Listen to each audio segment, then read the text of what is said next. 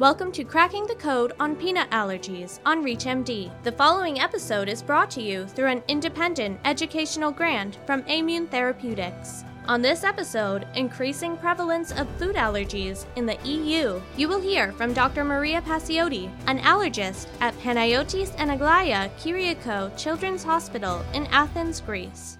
Tree and peanut allergies show a geographical variation in prevalence and causative nuts across Europe. In the EuroPrevall study, the most commonly self-reported causative nuts were hazelnut, followed by walnut and peanut. Among children with peanut and tree nut allergy, peanut was the most common allergy in London, cashew in Geneva, and walnut in Valencia. While although based largely on estimation and low-quality data, it is a common belief that the prevalence of food allergy has almost doubled during the last decade. Peanut and tree nut allergies are no exception. In United Kingdom data from the Clinical Practice Research Datalink shows that peanut point prevalence has increased from 3.3 cases per 100,000 people in 2000 to 202.3 cases per 100,000 people in 2015. Food allergies rise follows the general rise of atopy in the westernized world. According to the hygiene hypothesis, the urban environment, the small households, the antibiotic use, and the minimal exposure to farm animals lead to micro microbiome disturbance, which drives the immune system to a more allergic response. Deficiency of vitamin D due to less time outdoors might also contribute to immune dysregulation, while processed foods and obesity promote tissue inflammation. Particularly for peanut and tree nuts, it appears that the previous practice of delayed introduction to high risk infants might have actually increased the likelihood of uh, developing allergy. According to LEAP study, exposure through the skin seems to increase the risk of sensitization, whereas early exposure may lead to tolerance. It is important to bear in mind that peanut and tree nut allergies are usually lifelong and can cause severe allergic reactions. Although avoidance does not lead to any nutritional deficiencies, accidental exposure due to cross contamination and hidden sources are often